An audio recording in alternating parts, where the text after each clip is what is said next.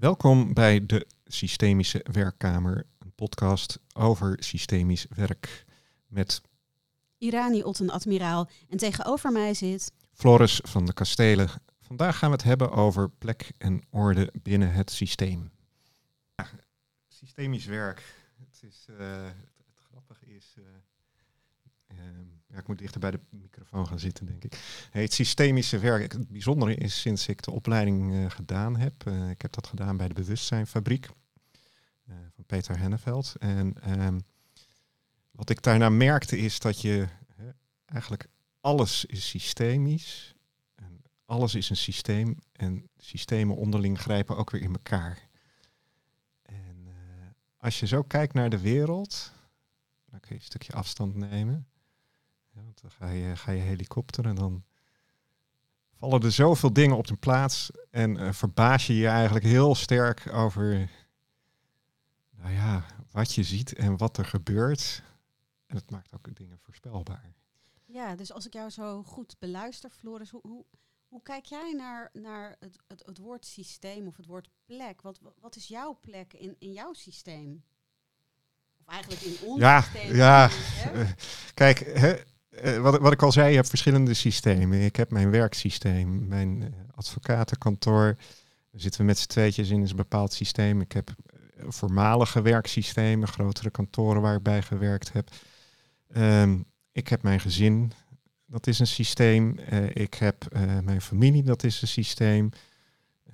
En dan heb ik nog twee families die samenkomen in mijn ouders. Dat zijn verschillende systemen. Dan maak ik uit... woon ik in Nederland, dat is het systeem. Dus, ja, precies. Ja. Dus eigenlijk komen we dan tot de conclusie, alles bestaat uit systemen. Of overal kun je wel systemen in ontdekken. Ja. Op een bepaalde manier. Ja. En dat, in ieder contact en in iedere organisatie ook. Nou, ik denk inderdaad, ik weet niet of jij er ook zo over denkt, maar waar verbinding ontstaat tussen twee of meer personen... Is er een soort systeem. Ja. Dus ik weet niet of jij die ervaring ook hebt. Je hebt natuurlijk met ZinZijn redelijk wat mensen bij elkaar gebracht. Ja, klopt. En ook ZinZijn is daarin weer een eigen systeem in feite. Waar ook iedereen weer zijn eigen plek vindt. En ja, dat vaak ook wel weer doet vanuit een beweging die gekend is vanuit het systeem van herkomst. Ja, nou, als je kijkt, ZinZijn is natuurlijk wel leuk. Hè? Kijk, ik heb mijn advocatenkantoor, daar zijn we maar met z'n tweetjes. En jij hebt daar meerdere mensen in. Maar hoe bekijk jij het ontstaan van ZinZijn en de groei? Waar denk je dat vandaan komt? En hoe komen de mensen bij ZinZijn die er nu bij zitten? Denk je dat daar... Wat zou daar het bindende principe in zijn? Nou, daar kan ik heel kort over zijn. Het bindende principe ben ik zelf. In die zin dat eigenlijk iedereen met wie ik werk, daar heb ik of meegewerkt, of dat zijn cliënten geweest, of het zijn ook allemaal mensen uit verschillende levensfases. En het bindende principe is denk ik dat iedereen ergens in zijn loopbaan zich heeft gerealiseerd, ik wil iets doen in de begeleiding van. In de begeleiding van andere mensen. En die wens of dat verlangen wat eronder ligt, dat is denk ik ook al iets wat bindt. En als ik kijk naar de mensen die nu, zeg maar, als onderaannemer voor ZinZijn werken, dan hebben we eigenlijk allemaal met elkaar gemeen dat we het eigenlijk heel graag goed willen hebben voor de klant. Dus dat we daarin de klant... willen zien, willen horen en op de juiste manier van dienst willen zijn. En met alles wat die klant is en alles wat die klant meebrengt. Dus eigenlijk met het hele systeem van de klant. Ja. Ook al werkt niet iedere coach van ZinZijn met systemisch werk. Nee, dat is het grappig inderdaad. Ik denk inderdaad dat... Kijk, ik ben natuurlijk ook onderaannemer voor ZinZijn. Naast mijn advocatenpraktijk. En... wat ik daar inderdaad als bindende factor in zie, ben jij. Dat is inderdaad wel grappig. Jij bent natuurlijk ook de oorsprong van het systeem. Ja. En jouw plek is, als ik bekijk, en we hebben het over plek binnen het systeem. Daar gaan we dadelijk nog wel wat meer over vertellen, ook denk ik binnen familiesystemen. Maar dan ben je een soort de spin in het web. Het circuleert een beetje om jou heen. Hè. En wat op mij aantrekkingskracht vanuit het systeem uitoefende is inderdaad, denk ik, die gemeenschappelijke deler om mensen verder te helpen en het systeem van de klant centraal te stellen. En dat is ook de manier van werken. Het zorgen dat de klant weer zijn plek vindt in zijn eigen systeem. Ja, ja, en ook de zelfredzaamheid daarin. Dus de visie dat de klant dat eigenlijk gewoon zelf kan. Ja. En ook zelf doet. En niet anders dan dat kan doen ook eigenlijk. Hè? De klant heeft het zelf te doen. En te willen. Dat is ook nog wel een belangrijke. En wat ik binnen ZinZijn ook zo belangrijk vind, is dat de groei die ik als organisatie voor me zie, die is organisch. Dus ik hoef dat niet te bepalen, ik hoef dat niet te bedenken, het gebeurt. En dat is eigenlijk ook een manier van hoe ik eigenlijk de groei van het systeem faciliteer. En niet per se daarin een bepalende factor ben. Ook al geef ik wel richting en kaders. Maar ik vind de ruimte voor groei, persoonlijke groei, ook heel belangrijk. Ook van onszelf. Ja, dat is wel grappig, want dan kom je natuurlijk op ondernemen. En hoe zet je een systeem in elkaar? Ik heb natuurlijk in mijn advocatenpraktijk veel met ondernemers te maken. En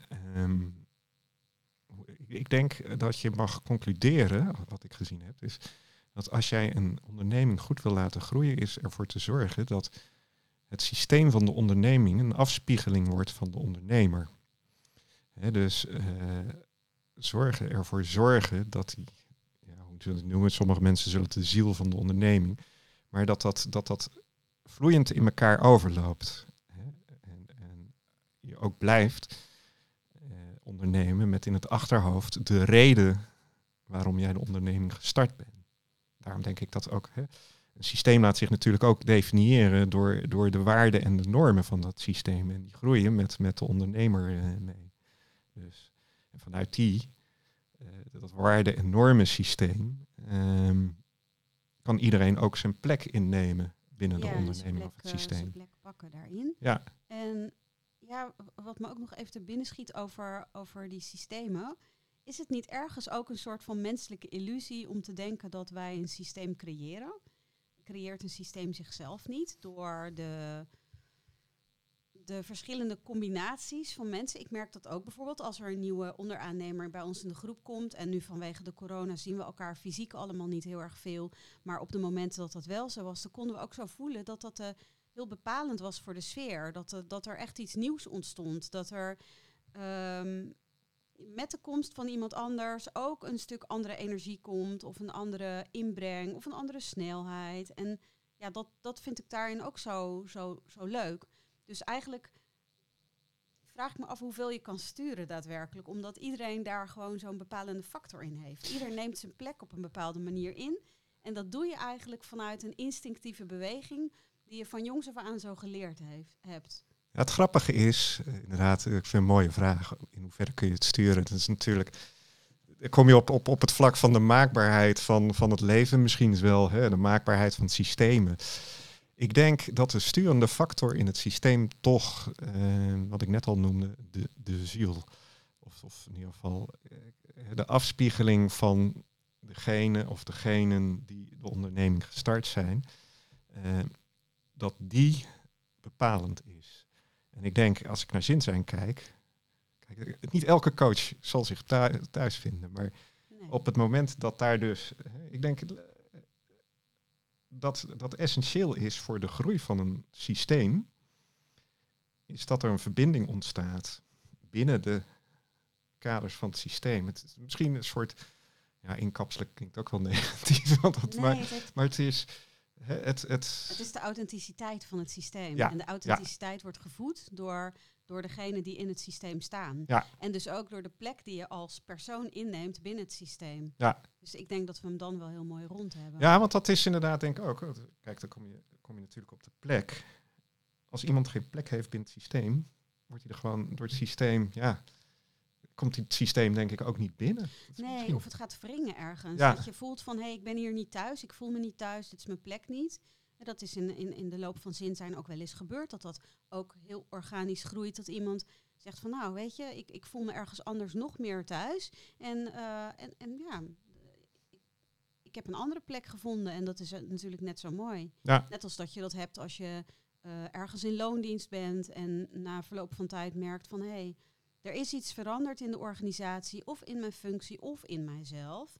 Waardoor ik toe ben aan een andere plek. Ja, het is mooi dat je dat zegt, een andere plek inderdaad. Dat de vraag natuurlijk of jouw plek binnen het systeem gehandhaafd wordt. Het kan ook een oplossing voor iets zijn, hè, dat je weg moet, dat er iets binnen het systeem speelt waar jij dus de sleutel van bent en dat je dus moet vertrekken om ergens anders, in een ander systeem wel te kunnen groeien of te kunnen bloeien, je plek te kunnen nemen. Dat is... Nee, maar zo is natuurlijk alles een systeem. En de meest bekende systemen zijn natuurlijk eigenlijk het gezin. Hè? De gezin en de familie. En daar heb je eigenlijk, als je het over plekken hebt en duidelijk definieerbare plekken, is het binnen het gezin wel. Dat je de vader, moeder, kinderen, dat kunt innemen. Ja, wij hadden het in de voorbereiding van vandaag heel even over het boek Vonken van Verlangen van Wiebe Veenbaas en Joke Goudswaard. En dat zijn natuurlijk grote namen binnen ons veld. En daar staat op pagina 68 eigenlijk een heel mooie opsomming van wat allemaal plekken kunnen zijn. Een plek in de rij van generaties. Ja, of een plek, of je kindplek ten opzichte van de plek van je ouders. Hè, plek als dochter of zoon. Je plek als pleeg- of adoptiefkind. Je plek in de rij van broers en zussen. Je plek als man naast je vrouw. Of als man naast je man. Of je plek als je vrouw naast je vrouw. Of vrouw naast je man. Ja. Je plek als man te midden van de mannen. Ja, of als vrouw te midden van de vrouwen. Je plek als levende ten opzichte van de doden. En je plek als slachtoffer ten opzichte van de dader. Je plek als dader ten opzichte van het slachtoffer. Je plek als inwoner van je land, van de wereld. Je plek binnen je cultuur en godsdienst. En je plek binnen je geschiedenis. Dus ja, je ziet al dat Wiebe en Joke die definiëren een groot aantal plekken. En zo kun je eigenlijk denk ik wel doorgaan met elk systeem heeft zijn plek. En, er zitten natuurlijk ook wel een paar controversiële in. Als je kijkt naar dader ten opzichte van het slachtoffer. Het is voor als je natuurlijk in de advocatenpraktijk kijkt en met name de strafrechtpraktijk, is dat die proberen zo sterk van elkaar af te komen. In ieder geval de slachtoffers, die gaan zo in verzet tegen de dader. Terwijl op het moment dat je een band hebt, is daar lastig aan te ontkomen. Ja, het is inderdaad onontkoombaar. En tegelijkertijd is dat ook wat er is. Ja. Er zit gewoon een lastige verbinding in dader, slachtoffer, slachtoffer, dader. Ja, en dat is misschien het mooie van het systemische werk. Hè. Zoals ik dat dan zie, is dat eigenlijk waar het om draait, is het systemische werk gericht op het accepteren van de werkelijkheid, op de dingen zoals ze zijn, met alle positieve en alle negatieve kanten. En dan denk je van loslaten. Ja, zo zie ik het niet, maar je moet de dingen insluiten. Ja, juist insluiten en aannemen. Ja, dat is dus je plek aannemen. Als jij je plek weet aan te nemen met alle voor's en de nadelen en weet ik veel wat allemaal, dan sta je gewoon een stuk steviger. Dus in ieder geval, dat weet ik uit eigen ervaring. Ja, er komt rust. Er is geen gevecht meer op dat moment. Nee. Het is helder dat er een situatie is ontstaan. En als je dat aanneemt en er misschien zelfs ook wel voor kan buigen, dan ontstaat de rust. En in die rust kan zich weer een heleboel ontvouwen. Ja, nou ja, dan is het inderdaad wel grappig op het moment dat je die rust weet te bereiken. Ik vind het altijd zo'n mooie uitdrukking. Ik weet niet of je het boek Synchroniciteit van Jozef Jaworski kent. Dat is eigenlijk... ben ik een beetje verknocht aan dat boek, want het gaat natuurlijk ook over een advocaat. die een pad kiest. En zoals ik dat altijd noem, is op het moment dat jij dus de rust in jezelf, in je plek kunt nemen, kun je surfen op de golven van het leven. En dan, ja, dat is een prachtige uitspraak. Ja, dat is... Dan ontvouwt het zich gewoon. Ja, en als we het over plek hebben en over rust en ruimte, dan is onze maatschappij op dit moment nog steeds een plek waarin er weinig rust en ruimte is. Ja. Er is weinig stilstand. En we hebben zelfs een gezegde, stilstand is achteruitgang. Ja. Nou, daar ben ik het eigenlijk helemaal niet mee eens. Maar dat is misschien ook wel weer interessant om daar naar te kijken. Systemisch, hè? Kijk, wij leven in een... Ik denk dat vanuit een christelijke geloof... stilstand achteruitgangen van... Het is natuurlijk in het zweet des aanschijns... zult gij uw brood... ja, daar moet je niet stil gaan zitten. Nee, vanuit die Calvinistische achtergrond... Ja. Of, daar is het de bedoeling dat je natuurlijk... niet lult, maar poetst. Ja. Hè, dat is dan de Rotterdamse versie daarvan.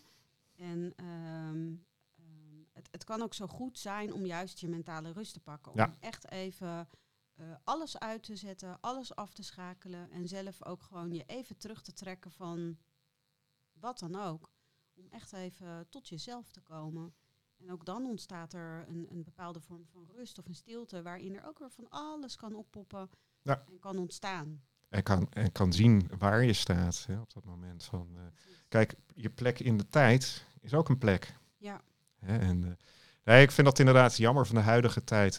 Als ik kijk naar de kinderen, vroeger lag ik geregeld op mijn rug naar de wolken te staren. Nou, tegenwoordig is daar geen tijd meer voor je. Huiswerk, de sport, de pianoles, noem maar op. Ik weet wel, mijn moeder die was pianojuf en die klaagde er altijd over dat ze nooit konden oefenen omdat, en er moest gedanst worden en er moest gesport worden en er moest school worden en er moest piano. Dan denk ik ook van is dat nodig? En waar is dan de rust gebleven? Ja, dus wij hebben denk ik een systeem gecreëerd waar we elkaar allemaal knettergek maken. Of misschien zeg ik het wat. Maar ik merk dat menig zich voorbij rent, zeker met de social media. Ja, en brengt me ergens ook nog weer even, want dat blijft me dan even puzzelen zo in mijn hoofd. Wat is de plek van de stilte in onze maatschappij? Dat is wel grappig dat je dat zegt. Ik zag nou juist denken, voor welk probleem is social media een oplossing? Ja, precies. en nu ik hem zeg, denk ik van, social media is een soort surrogaat voor het gebrek aan verbinding dat we kennen. Ja. Hè? Wij leven in een maatschappij, denk ik. Symptomen hebben ook een plek. En gebrek aan verbinding uit zich in... wat nu weer heel actueel is. Die Sievert van der Linden met zijn mondkapjes. Het is op zich prima dat hij ze hierheen haalt. En het is ook prima dat hij er 9 miljoen aan verdient. Het is alleen wat minder prima dat hij er zo zich... eigenlijk voordoet als weldoener, terwijl die gewoon keihard aan verdient. Weet je, wees een slimme ondernemer, maar laat dan ook zien dat je je plek inneemt als slimme ondernemer. Hè? Is dat je transparant in over welke plek je inneemt. Ja, is een mooie boodschap. Transparant zijn over de plek die je inneemt. Maar goed. Maar dat is niet altijd zo makkelijk, denk ik. Nee. Ik denk dat veel mensen moeite hebben, in de eerste plaats, dat ze niet weten op welke plek ze moeten staan. Dat binnen ook familiesystemen, met name gezinssystemen, vooral de kinderen natuurlijk op een plek gezogen worden. Hè. Wat we in systemisch werk de magische bewegingen noemen, is dat kinderen vaak uit liefde hun ouders willen helpen. Omdat ze zien of voelen dat er iets niet klopt in de relatie tussen ouders of in de relatie tussen grootouders. In ieder geval iets in het familiesysteem verschoven is, waardoor zij op een plek terechtkomen.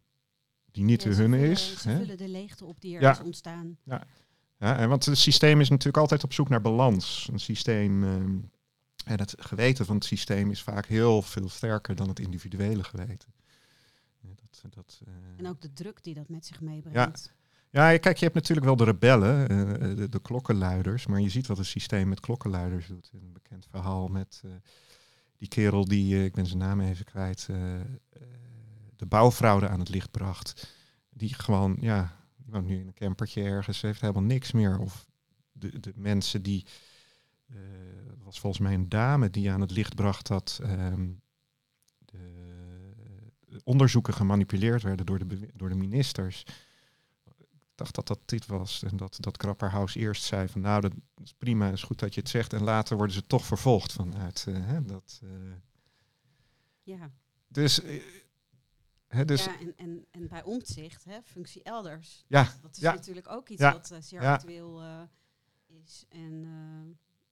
Maar ik denk dat... Het is leuk dat je zegt Omtzigt. Ik weet niet hoe jij daar naar kijkt, maar ik denk dat Omtzigt moeilijk het systeem uit te krijgen is. Ik denk dat het systeem op een of andere manier Omtzigt het toch binnenhoudt. Ja, dat hij nodig is op een bepaalde manier. Hij is een oplossing voor want als je het over het systeem van ons... de leiding van ons, dus het parlement, hebt.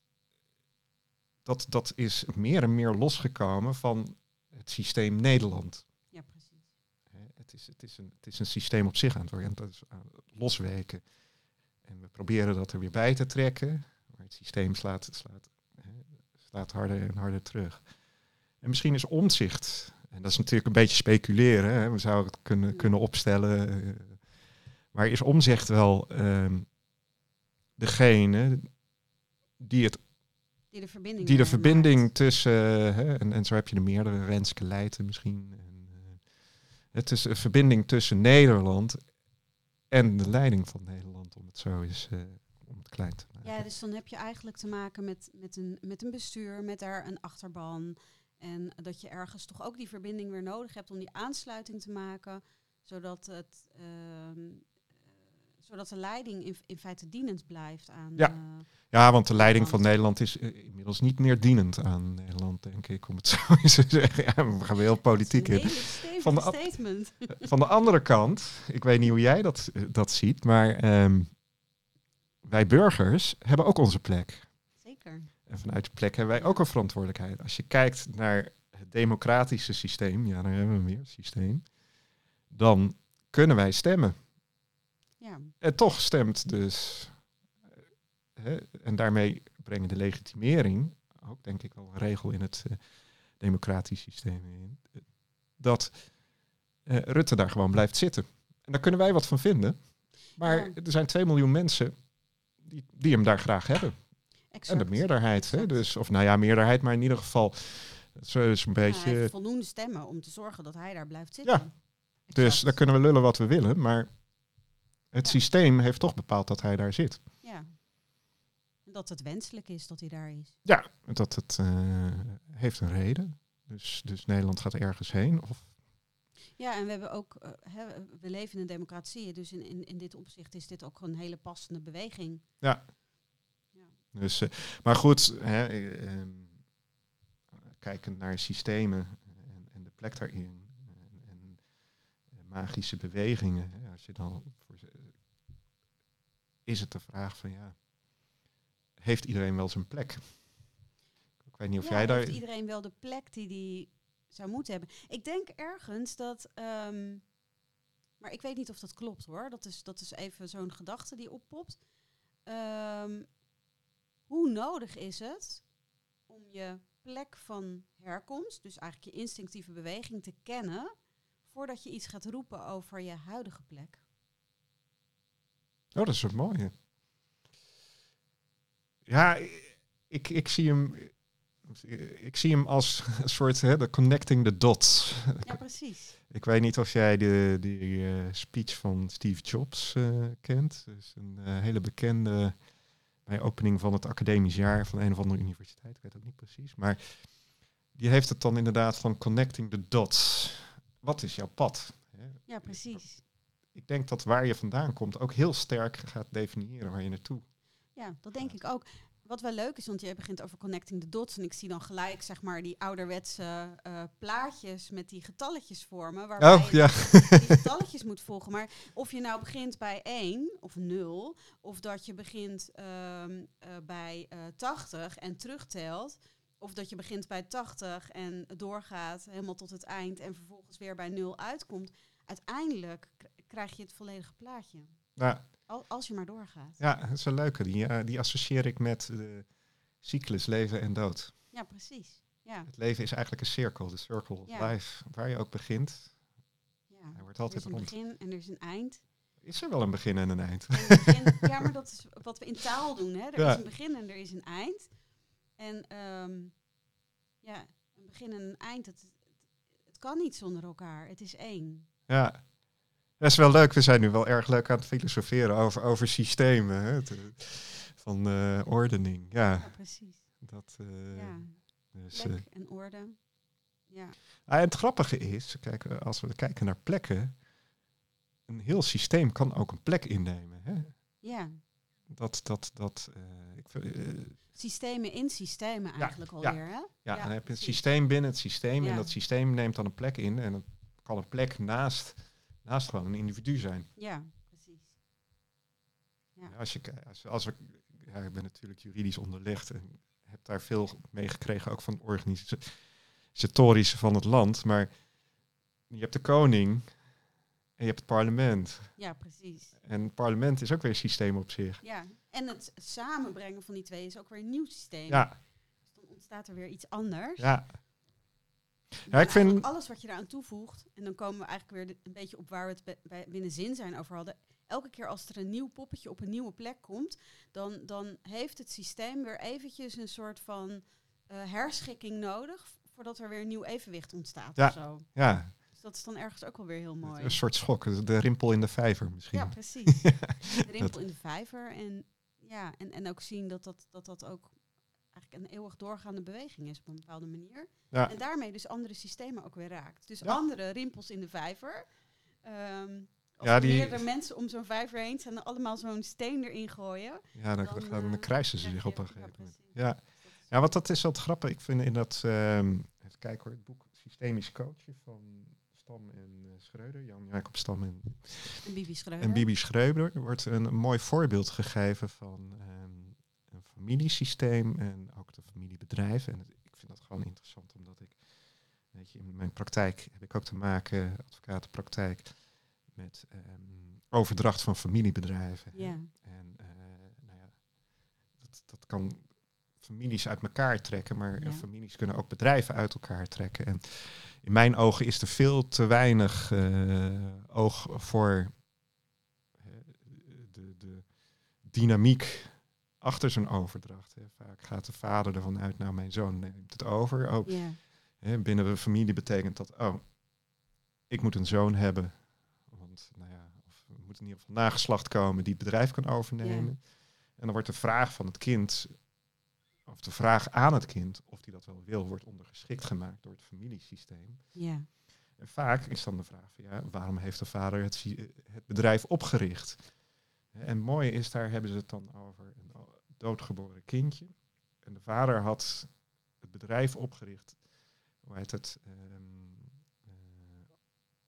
Als een soort vervanging, hè, of het bedrijf geplaatst, of de plek gegeven van het doodgeboren kindje. En bewust of onbewust? Onbewust. Het gaat allemaal onbewust. Dat soort dingen gaan, hè, dat soort processen.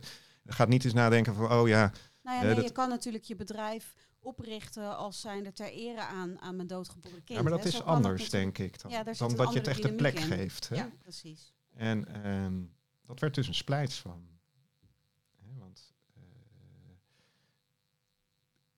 Je hebt de zoon, die staat dan naast het bedrijf. Mm-hmm. En wie neemt nou welke plek in? Dus er ontstond een strijd tussen, als het ware, het bedrijf, als ik het wel heb, en die zoon. En pas toen het doodgeboren kind werd gezien en het bedrijf werd gezien, toen pas kon men door. En kan die overdracht plaatsvinden. Ja, je ziet ook echt wel dat familie. Ze moest letterlijk even iets. En in dit geval iemand gezien worden. Ja. Voordat de overdracht kon plaatsvinden. Ja. Ja. Maar het is, ik vind dat ook wel. Sander Schimmelpenninck had zo'n mooie serie over de opvolgers. Mm-hmm. Daarbij monitort hij dus de familiebedrijven, een aantal generaties. En dan zag je echt dingen gebeuren van.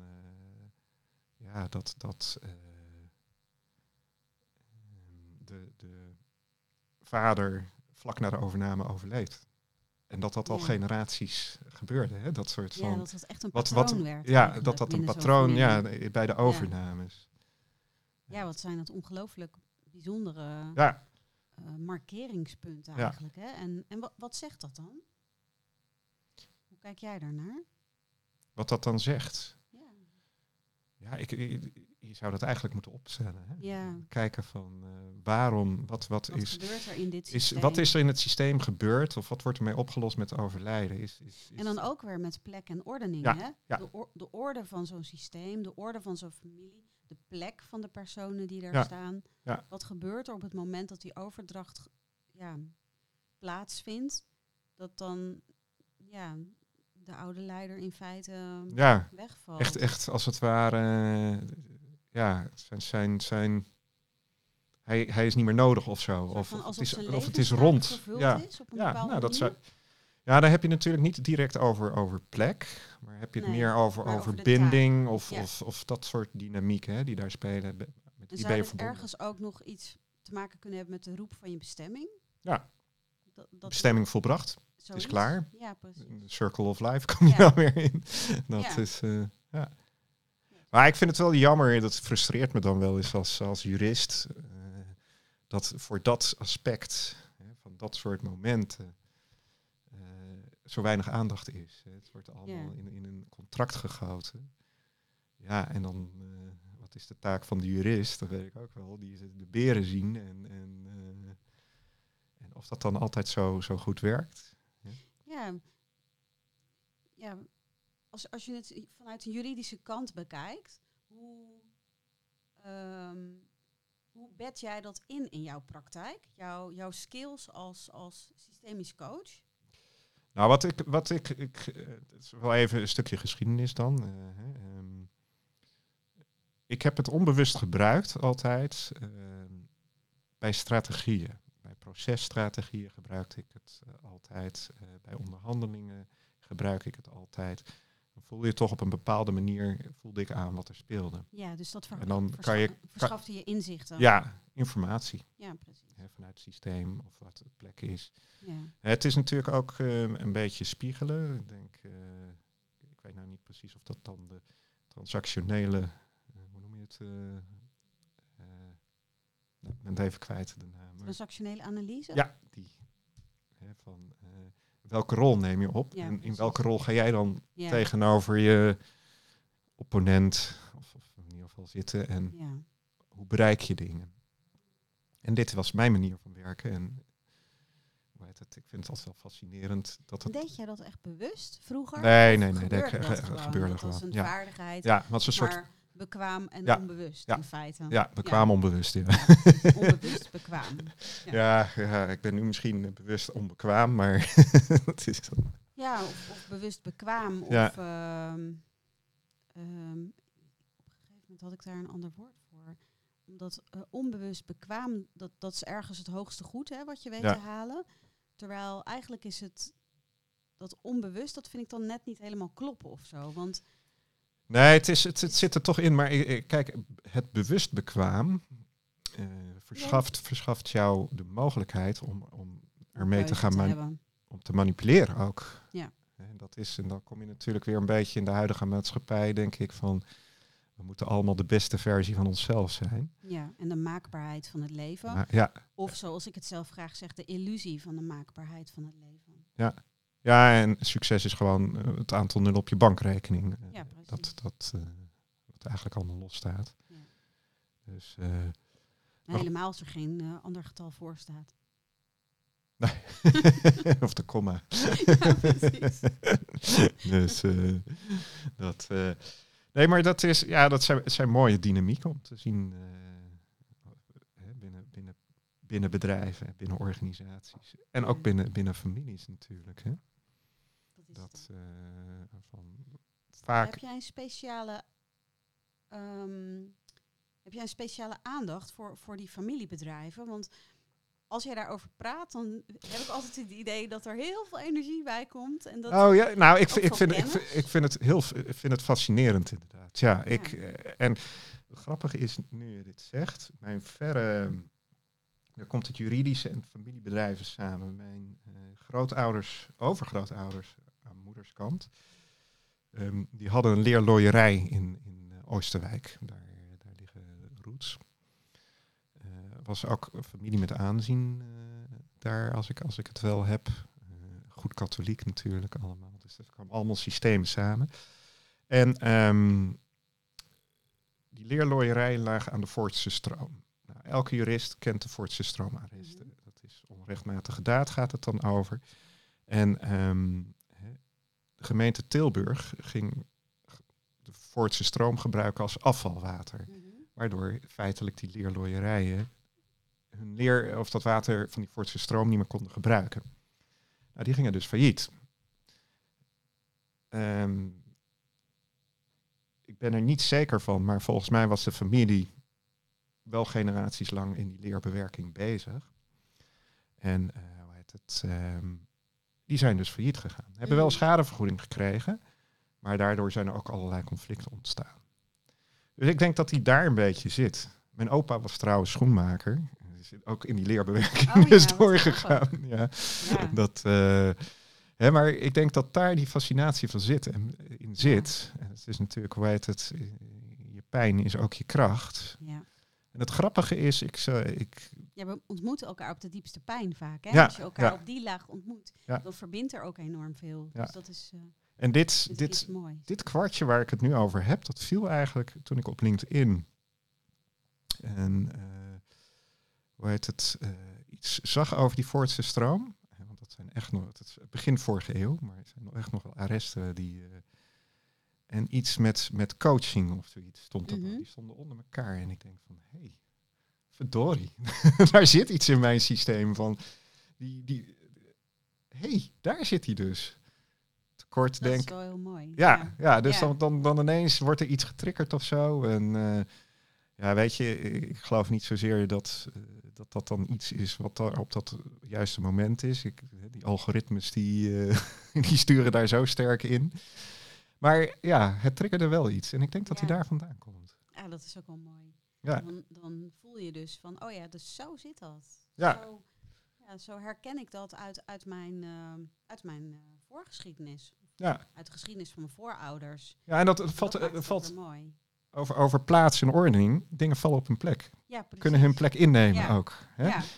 En dan is het weer een soort van, je wordt je bewust van die plek. Ja. En dat helpt je ook weer om te kijken naar je plek nu. En dan komen we eigenlijk weer terug bij de vraag die ik daarover had. Van is het nodig om die oude plekken te kennen of de dynamieken te kennen? En ik denk dat het antwoord is nee, dat is niet per se nodig. Maar het geeft wel verdiepende inzicht op het moment dat je ze leert kennen. Ja. En vandaar ook dat het mooi is om te kijken van waar kom ik nou vandaan? En hoe ziet dat eruit? En hoe heeft dat invloed op vandaag de dag en op hoe ik nu de dingen doe. En wat heb jij dat soort inzichten bij het werk wat jij nu doet? In de zin van, ik ken jou natuurlijk als coach, als goede coach. En ook organisatorisch vind jij dingen leuk om te doen. Een beetje, misschien... Ik kom even niet op de andere woord, maar ook wel een beetje regelneef, verbindend. Je bent natuurlijk heel sterk verbindend bezig. Heb jij een idee bij jou waar dat vandaan komt? Kun jij dat, die dots connecten? Ik kan dat wel plaatsen, denk ik. En ik zit me even af te vragen of dat niet te ver voert voor nu. Maar ik ben geadopteerd. Dus vanuit dat adoptief systeem waarin ik helemaal in het begin... eigenlijk mijn systeem ben kwijtgeraakt of mijn systeem heb verlaten. En als baby verlaat je een systeem niet uit jezelf, maar dat gebeurt. Een kind wil nooit weg bij de biologische ouders. En ik ben natuurlijk wel in een nieuw systeem terechtgekomen. Dus als je het hebt over meerdere systemen, snap ik wel heel goed waarom ik me vaak ook in meerdere systemen tegelijk bevind. Ja. En iedereen bevindt zich altijd in meerdere systemen tegelijk. Maar ik heb ook vaak dat ik daarin het dilemma kan tegenkomen. Dat mijn voet links ergens staat en mijn andere voet rechts staat net ergens over een lijn. Dus als ik het heb over hoe kom ik dat tegen, dan denk ik dat de manier waarop ik binnen ZinZijn met iedereen omga, dat ik daarin mijn verlangen leef om om heelheid en een soort van organische groei daarin er te laten zijn. Dus ik denk dat dat daar heel veel mee te maken heeft, met het en verlangen daarnaar. Zou dat ook verklaren te zijn van, hè, kijk, je kunt nooit weg uit een systeem. Dat jij het systeem van jouw natuurlijke ouders wil integreren met het systeem van jouw adoptiefouders? Ja, of die systemen echt te integreren zijn. Die zijn alleen maar in mij te integreren. Dus ja, ik denk dat dat wel klopt. Ja, naarmate ik ouder ben, voel ik wel steeds meer dat ik daarin ook mijn Bengaalse roots steeds meer toelaat. Ja. En dat betekent niet dat ik loyaliteit verlies op het systeem naar mijn ouders. En mijn ouders noem ik hier dus even heel bewust mijn adoptieouders. Want dat is het systeem waarin ik, zeg maar, na de verbale fase ben opgegroeid. Dus alles wat ik heb meegemaakt en wie ik nu ben, dat is ook dankzij de opvoeding, de waarden en de normen die ik hier heb meegekregen. Maar ik ben me steeds meer bewust dat, zeg maar, alles wat zich daarvoor heeft afgespeeld en de families de familie, de bloedband, de voorouders die er in Bangladesh zijn, dat natuurlijk van een enorme invloed is op wie ik ben en hoe ik de dingen doe. Ja. En ja, ik integreer dat in mezelf. En misschien zelfs is dat al geïntegreerd in mezelf. Maar op een bepaalde manier nog niet in gedrag. Of nog niet in alles wat ik doe. En misschien ook wel, hè? Nee, maar jouw behoefte om buiten jezelf... Om te verbinden. Ja, systemen te integreren. Ja. Zou wellicht daar vandaan kunnen komen. Heel goed vandaan kunnen komen. Vanuit de herkomst van twee systemen. En de rijkdom van meerdere systemen. Dat bewust, zeg maar, in te bedden en ook de ruimte te geven. En dat doe ik eigenlijk binnen ZinZijn ook. Ik vind het super mooi als iedereen zijn eigen authentieke zelf en zijn eigen authentieke methode kan blijven gebruiken. He, iedereen krijgt ook altijd de kleurkaartjes, zeg maar, visitekaartjes die zelf wil. Ook om letterlijk je eigen kleur mee te nemen. Ja, en, ja. Het zit in zulke kleine dingen dat ik dat zo graag wil eren. En dat ik daarin ook de ander, zeg maar, tot zijn recht wil laten komen. Want daar heeft het wel mee te maken. Ja. En dat is iets waar ik mijn adoptiefouders ook zeer dankbaar voor ben. Dat zij mij wel hebben opgevoed op een manier waarop ik zo kan voelen dat ik ook altijd wel de ruimte heb gekregen om te mogen zijn wie ik ben. Ja. Natuurlijk met alle butsen en alle knievallen en alle dingen die er onderweg gebeuren in een gezin. Ja, dat ook. Weet je, het is niet alleen maar een pad over rozen geweest. Nee, dat is. Ja. Nee, maar dat maakt het leven ook alleen maar saai, denk ik. Ja, en ik zie zelf heel duidelijk ook dat alle tegenslag die ik ooit zo heb ervaren, dat door daar op een andere manier naar te kijken, dat het me ook ontzettend veel rijkdom oplevert. En heel veel wijsheid. Ervaring. Sluiten, zeg maar. Ja. Ja, en die wijsheid zit in iedereen. Alleen ja, ik vind het zelf altijd wel mooi om in dat ontsluiten te spreken, want het is er. En op een gegeven moment heb je wel iets te doen daarin. Om het ook tot zijn recht te laten komen. Ja. Wat misschien nog interessant is om toch ook nog even aan te stippen is... Of hebben we dat al besproken, als je je plek niet goed inneemt of dat je op de verkeerde plek gezet wordt? Dat zeker binnen een gezin. Ja, dan kan er bijvoorbeeld iets als parentificatie optreden. Ja. Dat je als kind in een gezin opgroeit waarin de ouders eigenlijk de functie van ouders niet zo heel goed op zich kunnen nemen. En daar zit niets in wat te maken heeft met schuld of niet schuld. Dat is ook vaak hoe het leven is gelopen voor de ouders. Ja. En waardoor het kind vanuit die magische beweging waar je al eerder over sprak, eigenlijk boven de ouder gaat staan en gaat zorgen voor de ouder. En daarmee eigenlijk vanaf de kindsplek afstapt. Ja. En in de plek of op de plek van de ouder gaat staan. En dat is iets wat ik zeker bij cliënten ook nog wel veel zie gebeuren. Bedoel je niet meer de plek van de grootouders gaat staan eigenlijk van het kind? Ja, als je het kind als uitgangspunt neemt... Het kan in de plek van de grootouders gaan staan, maar het kan ook gewoon boven de ouders gaan staan. Dus het hoeven niet, je hoeft niet per se op de plek van de grootouders te staan om boven je ouders te staan. Ja, dat is... En dat kan natuurlijk wel, hè? Dus dat je op een hele andere plek in je systeem terechtkomt. Ja, dat plek van de oud-oom of zo, of wat is het, hoe noem je dat? Dat is, ja, en je hebt dan natuurlijk ook nog de triangulatie, hè? Dat je tussen je ouders komt te staan, als het ware. Ja. Eigenlijk als een soort bemiddelaar, hè? Ja. Dus dat je het gaat oplossen voor je ouders. Ja. Dus mediator. Ja, ik wou net zeggen, binnen het vak van de mediation denk ik dat er veel mensen zijn die tussen hun ouders hebben gestaan. Althans, dat zou zomaar kunnen. En daar in ieder geval hun kwaliteiten op die manier hebben aangeleerd. Ja, want het is natuurlijk niet, het hoeft niet negatief te zijn, hè? Want je leert met plaatsverwisselingen, of in ieder geval kun je ook eigenschappen aanleren, onbewust, hè? Dus die in je hoe heet het, beroep, je geen windeieren hoeven te leggen. Hè? Nee, dat zeker niet. Nee, want het zijn allemaal plekken waarin je ook weer heel goed jezelf ontwikkelt. Ja. En een gave kan natuurlijk op een bepaald moment ook een opgave worden. Ja. Maar het is en het blijft ook een gave. Ja. Dus het is ook iets waar je heel erg goed in bent geworden of heel erg... handig in bent. Het is natuurlijk dan de vraag, waar komt de op vandaan? Hè? Dat het een opgave wordt. Ja, en als je die van de opgave kunt ontdekken en daarmee aan de slag kunt, dan kun je natuurlijk je gaven en wellicht jouw plek ook weer beter nemen. Als je plek een opgave wordt, is het natuurlijk heel zwaar. Ja, precies. En die opgave zit dan weer vaak in het feit dat jij andermans taak uitvoert. Ja, dat je op een bepaalde manier... dan kom je wel iets op hebt gekregen op een bepaalde manier. Ja. Of iets. Ik was gisteren in gesprek met Wiebe Veenbaas. En hij zegt dan zo mooi... geen verwondering zonder wond. Ja. Dat is ook zo'n mooie... Ja, hij is wel grappig. Want ik dat je daarover begint. Ik luister nu voor de tweede keer de podcast van Giel Beelen met Willem Gloudemans. Willem Gloudemans heeft Cursus in Wonderen vertaald. En die zei wonder is een overtreffende trap van wond.